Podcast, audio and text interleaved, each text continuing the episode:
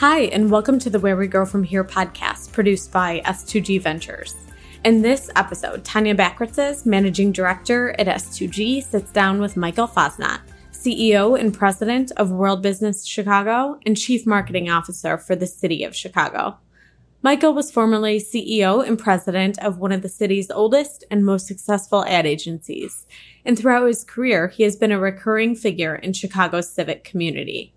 Needless to say, Michael knows the city inside and out. And today, one of his priorities is working with World Business Chicago to promote the city's food sector. We spoke with Michael right after the Chicago Venture Summit's inaugural Future Food program to discuss his vision for developing the food innovation ecosystem in Chicago and why the sector is so important to the character and the future of the city. For more information on any of the content discussed in this episode, head to s2gventures.com forward slash podcast. I am so excited to welcome Michael Fassnacht to our podcast this month to talk about some topics near and dear to us here at S2G Ventures entrepreneurship, food and agriculture innovation, and how that comes to life in our shared hometown of Chicago. As the Chief Marketing Officer for the City of Chicago and the President and CEO of World Business Chicago, Michael is leading the effort to promote inclusive economic development for the city, and that includes supporting the growth of our city's burgeoning food and agriculture sector. Michael, welcome. It's such a pleasure to have you join us today. Hey, thanks for having me on the show. Yeah, our conversation is very timely. You have just wrapped up Chicago's first ever Venture Summit focused on the future of food. Really enjoyed the two day event, which convened founders, investors, and corporate executives from across our city's food ecosystem. And from my perspective, at least as attendee, it was a great event. So, first off, congratulations. How did you feel it went? And uh, what were some of the highlights for you?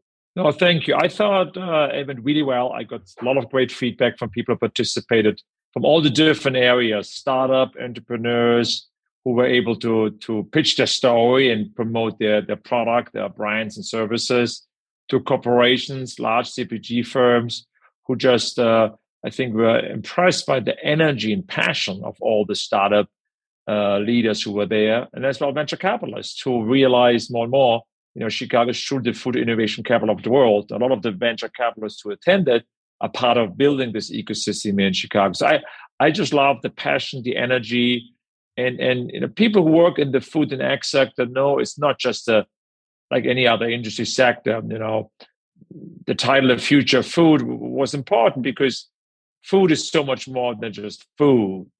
It is you know how we look at ourselves as human beings, as as citizens uh, of this earth. So I think it was a, it was a beautiful two days, and hopefully you know helped everyone who participated. Totally agree. I really appreciated hearing from some startups i hadn't met yet.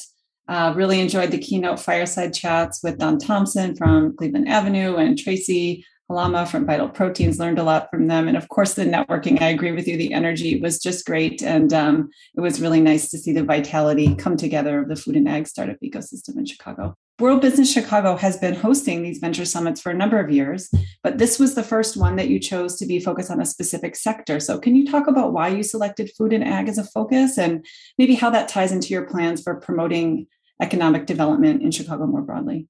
So, first of all, two thoughts. First of all, we always have venture summits, but nothing in sector specific. And we learned over the two last two years, if we talk with, with, with business leaders and, and capital, they don't just want to talk general about business or Chicago. They really want to understand a particular sector specific ecosystem. What is the research? What is the capital flowing this? Who are the big players in the sector? Who are the small players? Um, who are the leaders? Who are the thought leaders in a particular sector?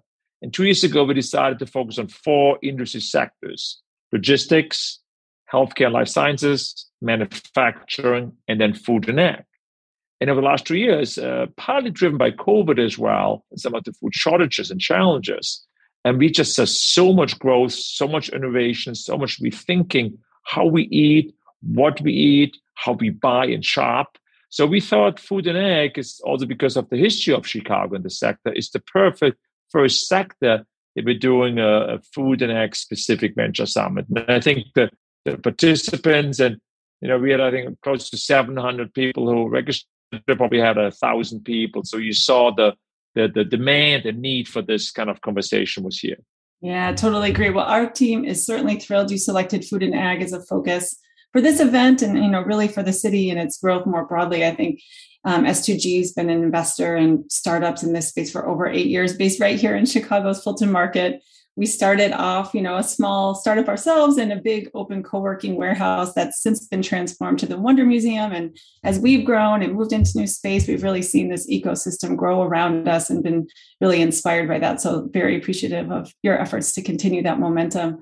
Um, I did learn some fun facts while at the event. So one was that in 2021, uh, Chicago's food innovation companies raised 723 million in venture capital, which was an astounding 500% increase over 2019. Hmm. What else can you share with our listeners to kind of put the Chicago food innovation scene in context? Like, what are some of the segments you see raising the most capital or the, the biggest areas of growth? I think the, the, the unique thing with Chicago is we have the whole value chain of food and ag, from really production to distribution to ultimate branding and, and selling. And that's, I think, important if you want to start something or if you want to grow to like become a unicorn. You need and understand all three elements of this value chain. That I think makes us very unique. Um, I think some of the growth areas is clearly in, in good for you, all related to what how can I produce a product in an environmentally friendly manner, and how is a good product for me, and then uh, therefore as well for the environment. I think there was a lot of heat around that. Clearly, mm-hmm. uh, I think overall, clearly meat uh, replacements, you know, plant based uh, meat substitutes a big topic. You know about milk. A lot of discussion about almond milk yesterday and how almond milk might not be a great choice. I think there's a lot of things of, of people want to see the intersection of good for me and good for the planet. Um, the other was as well uh, still a lot of tech tech uh, ideas and innovations around distribution for food, but also you saw you know Cleveland Avenue some of their investments in, in, in robotic assistance for restaurants to make like the the server uh, give them more space and interacting with the customer. So I think there's a lot of things where you have not seen until like 10 years a lot of innovation. Like you could say restaurants have not changed that much. I think we'll see so much more innovations. I think we're well positioned to to foster that and highlight it. Yeah, agree with you. I think uh, I certainly, all of those certainly resonated with me as well, as well as a lot of talk about supply chain and resiliency and what are some technologies that can help, you know, solve that problem. We were excited to see Hazel on the stage talking about their food-based yeah. innovation. So yeah. that was another highlight yeah. for me. It's interesting. There are two sectors that I talk about. They are also adjacent to food and ag, logistics, as you just mm-hmm. mentioned, and the life sciences. Mm-hmm. And they're both. So that's why I think we have we have told that we, we also pick logistics in the life science because there's so, so much interdependencies with food and ag. And I think that helps again Chicago because we all do so strong logistics and in life science. Correct. Yeah. Very much agree. In addition to this event this week, you also released a report on innovation in Chicago's food industry that really traces the city's history and roots in food manufacturing to now this rapidly growing, you know, food innovation ecosystem we're seeing today. Can you give our listeners some more color on some of the maybe historical events that set Chicago up to be, you know, the hub for food innovation that it is today? And what are what are some of the dynamics of the city that you think are really helping the sector thrive? I mean, you have to really go back to the founding of the city with John Baptiste Sable, who built, you know, his place here on the river, and it was a trading post, and it was all about food as well. So you really go so far back. Then you clearly have, you know, the meat packing districts in the 1920s, who made us kind of world famous for the good and the bad. And that's why I think we like a story like Nature's Fynd, who's kind of creating you know, meat replacement in the same areas where we had uh, some of the big meat packing districts and, and factories. Then as well, I think clearly because of the land around Chicago, we were always a big, you know, crop production and agricultural powerhouse. Um, so a lot of these things, historical and the elements we had, are still feeding and fueling the ecosystem today. Like we had CPGs just started, yeah, big food CPGs. Um, so I think I like when everything kind of comes together. Sometimes it's a real good 360 circle when you have some of the production um, that were 100 years uh, mostly about meat focus is now focused on, the, on replacement of meat. Um, and the report as well, we want to have a dialogue because we don't think there's enough proprietary research being done on a sector specific level about Chicago, Chicagoland. So that's why I'm very proud that we have such a strong research team with Robin Fricke as a leader at WBC. We put this our report and now we have more conversation. How can we improve this report? What else do we need to highlight? What did we forget? And that's always for me a platform to start a dialogue. Yeah, that's great. I think it's so important to understand where we sit and how we can use that data to build for the future.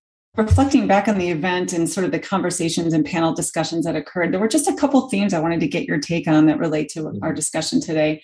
One was there was a lot of talk about the impacts of COVID on our food system. Of course, that was, mm-hmm. you know, something that came up a lot, and specifically how companies large and small in Chicago navigated the rapidly changing situation. You know, this is something we're obviously watching closely as an investor in this space, and from you know looking at changing consumer behaviors to supply chain disruptions and you know now looking at rising food prices and the downturn in public markets. So i'm just curious what are some of the other trends you're watching and how are you thinking about supporting the business community as we continue to see them unfold? Covid was such a stress test for a lot of startups. And you saw on the summit you know startups and companies who were able to pivot i think became stronger because they were under so much stress and they rethought their whole business, but they never, I think, strived away from the purpose and the commission. And I think that's what I was so impressed with last days to hear all these stories, how they pivoted and then were successful. There's Farmer's Fridge and a few other companies because they still like Farmer's Fridge was all about how do we deliver the most convenient uh, way, fresh and good food. And when the offices uh, closed down, they just had to pivot, but their commission and capabilities were still the same. I think the second area we, we talked about the summit, but we not as much as food insecurities because COVID showed again we not just have health inequalities in our city, we still have a lot of food insecure uh, areas. And I think we COVID showed as well when everything locked down, it, it, it even uh, made that worse in some of our neighborhoods. So we're looking as well. I think some of the trends. How can we solve for that? Uh, and it's because we all talk about healthy food, but we also still need food everywhere in the most accessible manner for all of our 2.8 million residents. Yeah, I couldn't agree more, especially as we saw schools closing for a while, luckily now being reopened. So, um, as food prices increase, I'm sure that will continue to be an area of focus. Yeah. The other area, I mean, it was just impressive to see, you know, the, the amount of black and brown, you know, founders mm. and CEOs, female owned companies. And it's, it's great. You cannot have a vibrant ecosystem in any sector if you don't tap in all the talent we have. And that's what's so great to see. If it's Don Thompson, you know, with, with this Cleveland Avenue, and I've listened to his 44 portfolio investment and his numbers of like more than half of black and brown owned and founders, uh, over almost 40% female owned. That's, I think, where Chicago can really lead versus the coast, because both coasts in this country are still very homogeneous. And I think we have a huge opportunity to really be the most diverse entrepreneurial ecosystem in the country. Totally agree with you. I was really impressed to see that you know the, the, diversity there of the startups all the way through to the bigger companies. So appreciate that for sure. I think that kind of leads me into one of the other themes that was discussed a lot was you know, despite challenges faced during COVID, there was a lot of talk about why Chicago, right? Um, I heard good answers ranging from the talent pool to, you know, Chicago being a transportation hub to, you know, the pretty, you know, supportive and inclusive business community. But as a CMO, how do you define our value proposition? What what makes this a great place to start a business, and and how do you really explain that to companies that are considering making this their home? I think it always comes down to three things. First is about talent, talent, talent. We have a wealth of talent in Chicago, especially for like food and ag sector. We have 200,000 undergrad and graduate students across all of our great universities. People want and companies that you want amazing talent. Um, I think second is you want a strong ecosystem. You want to have the partners. You want to have the mentorship. You want to have companies you compete with, you're friendly with. You want that. And third is as well, you know, what's the what's the cost and attractiveness of your lifestyle in Chicago? It's still an affordable place. It's a beautiful place. You have a lot of things you can do recreationally. You have an amazing arts and culture and food scene. So these are normally when we talk with company, it comes down to talent, how strong and how are you helping to connect the ecosystem, and is it a great and affordable place to live? One area that becomes more and more important is climate resiliency. Mm. Uh, you know, we did a project a couple of weeks ago about highlighting the access to fresh water with Lake Michigan. I think the climate resiliency is it becomes more and more long-term competitive advantage for us. Yeah, that's definitely something on our mind as climate investors. So glad you raised that, and uh, it was nice to see the Chicago water uh, on display at the event. So I appreciated that. Um, and it's interesting. I know you began your career as an entrepreneur yourself in Silicon Valley, um, so you obviously have firsthand experience on some of the challenges entrepreneurs are facing. Um, I, I wonder if you'd share a little bit about your entrepreneur journey with us, and maybe how that shapes how you think about you know your role now. Yeah, I mean, I started my career in the corporate world at Lufthansa in Frankfurt. So um, very corporate, big company, but I learned a lot of smart people around me. And then I moved in uh, 2000 to, to San Francisco, uh, dot com boom back then. You know, there's mm-hmm. people forget when you, when you have some age, you see all the cycles come and go. And then really, I started one week after September 11th, I started my company, which was kind of the craziest time to start a company. It was a yeah. fascinating time because you know you had access to talent, to office space, and everything, and, it made you really resilient because you had to pitch to companies um, in a very very challenging environment, and you go into a room. Uh, and it's just you and your idea and your passion energy. That's why I have such a admiration for, for entrepreneurs, startups, because you have nothing besides you all believe in yourself and this idea that you're communicating. And then you have like a 30 minutes to bring this across, win a customer, win an investment. And I just learned a lot and I have a lot of respect um, and understand the stress level. You know, if you have costs, you how do you make payroll? How do you fund something that you and how how, how you have to pivot and change. But I loved it. I I did it for six years before I sold the company. Um, I had a great, great time and I learned a lot. Well, as you think about that journey, from and, and the question of why Chicago and how to build a great you know community mm-hmm. here for entrepreneurs. What are some of the things you think the city needs to continue to work on to continue you know encourage more innovation, attract more startups here, and, and support those that are already here? I think probably three things. We have to we have to do things like the last two days, the summit, our future food summit. We have to bring people together. We have to showcase Chicago's best, and we as as both at World Chicago as a city, we have, we have to be we have to create these platforms where people come together. Second, we have to be much louder. I think we are clearly. I'm not from the Midwest, uh, but we're much too humble. We don't talk enough about us. We have to have. Someone said yesterday we have to have more ego.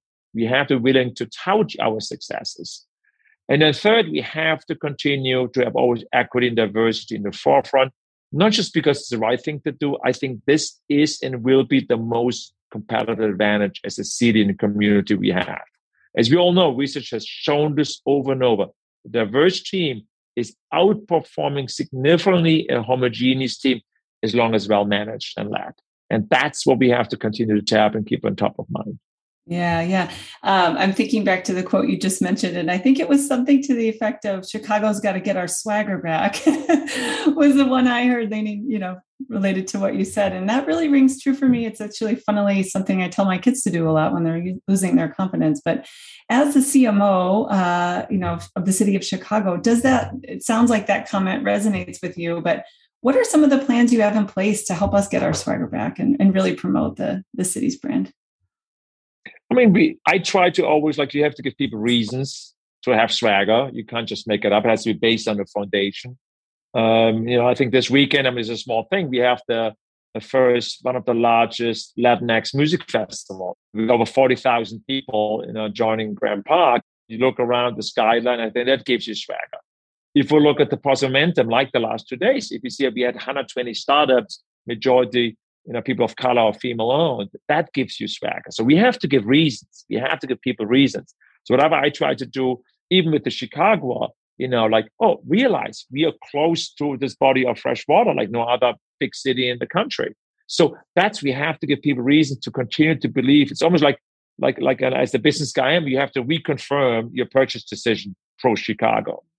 That's why we do the research reports as well. Yeah. So I think there is not one big solution. You have to weekly, daily remind people why uh, uh, things are good. And I guess I was criticized. Oh, you you're ignoring the problems, and I said that is not the point. I am very well aware of the challenges we have in the city that we have to address. But my job is to highlight the positive. And trust me, the local media is spending enough time to focus on the negative.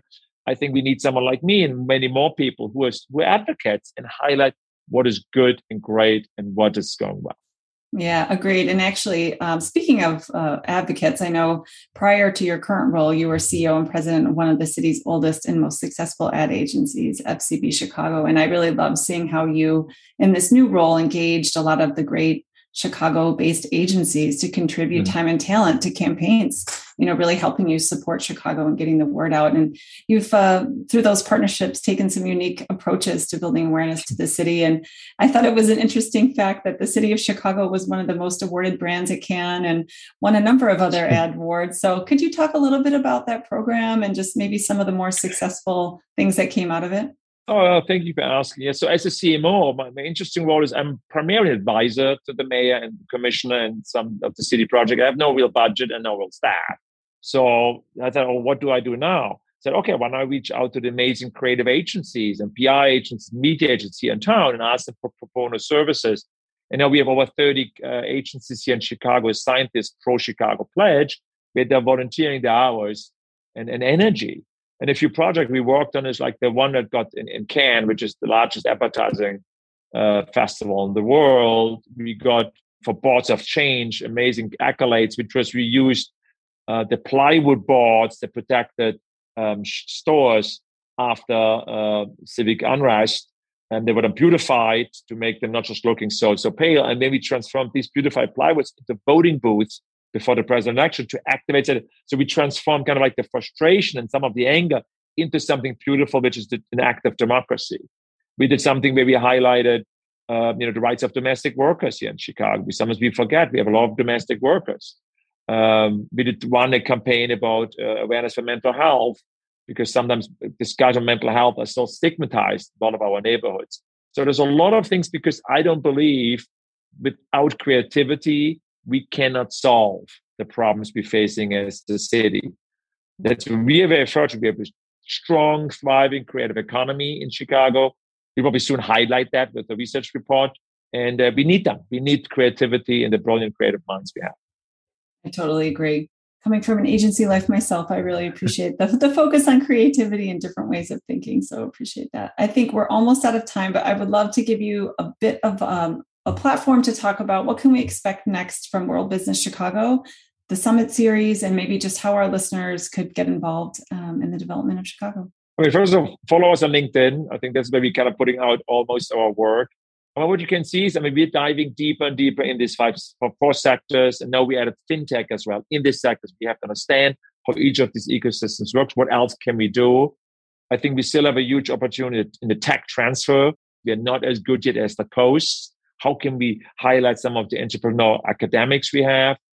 Um, I think you will see more work around the, the number of 200,000 undergrad and graduate students we have in Chicago, which we need to put much more focus and, and, and celebratory highlight on. And then you will just see always, hopefully, always good business news. A company moving here, a company expanding. We're working every day on that because, like I said, you can only have the swag of the ego if it's based on something. And so far, we had this year already 40 companies moving to Chicago. So a lot of my time is just talking with CEOs, C-suites, either here in Chicago, from around the world, to tell them that the, the Chicago story and persuade them to invest and, and bet on our future here. Awesome.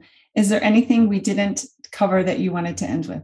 No, I think you. I mean, first of all, I appreciate you you you having this podcast and these conversations. People have to realize, and I, I said in an op-ed piece I wrote in Crain's, Chicago is not one monolithic story. In the past, I think we looked too strong on Chicago through the lens of mostly white heterosexual male who told the stories and whose stories were told living in downtown. And we have to open up that Chicago is a complex story told by a lot of different people with many, many thousand stories. And sometimes I feel like people are not willing to give us this complexity. And it's not just one simple monolithic story. And we should celebrate that and embrace it. Very good. Well, thank you so much for your time today, Michael. It was such a pleasure to talk to you. Appreciate all you're doing and uh, look forward to seeing you again soon.